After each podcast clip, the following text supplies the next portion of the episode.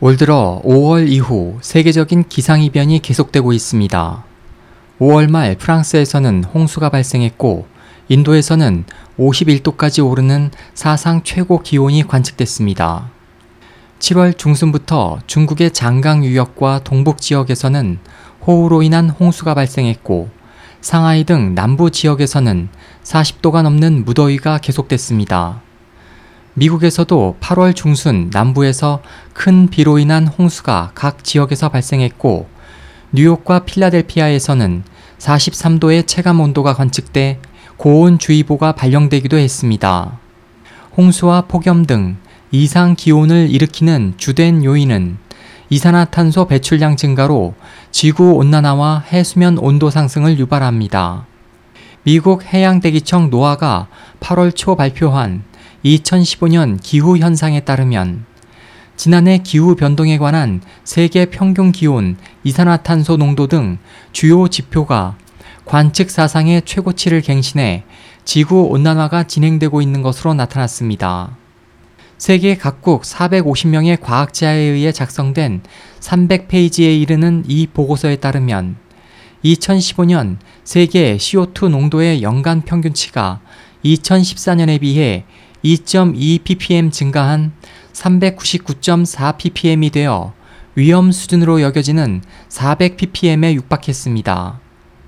엘니뇨 현상을 일으키는 태평양의 지난해 해수면 온도는 2014년에 관측한 사상 최고 온도를 웃돈 것으로 나타났습니다. 온난화로 빙산이 대규모로 녹아 매년 평균 해면이 3.3mm씩 상승하고 있습니다.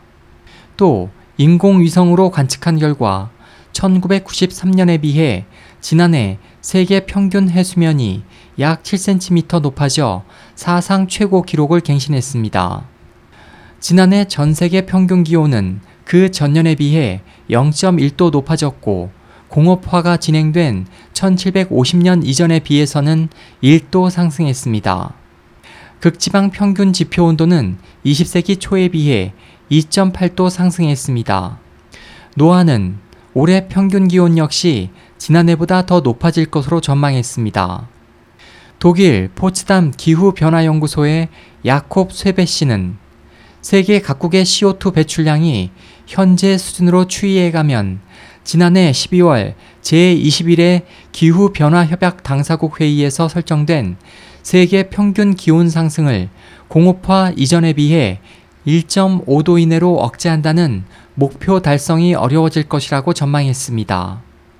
평균 기온 상승이 1.5도를 넘으면 홍수, 가뭄, 폭염, 태풍 등 기상 이변에 의한 재해가 더욱 심화되면서 세계의 산호초가 위기에 직면하게 되고 2300년에는 해수면이 1.5m 상승하게 됩니다. 평균 기온 상승이 2도가 되면 해수면은 2, 3m 상승하게 되고 그린랜드의 빙하와 만년설이 사라져 세계 각지의 해안 도시도 소멸될 것으로 예측되고 있습니다.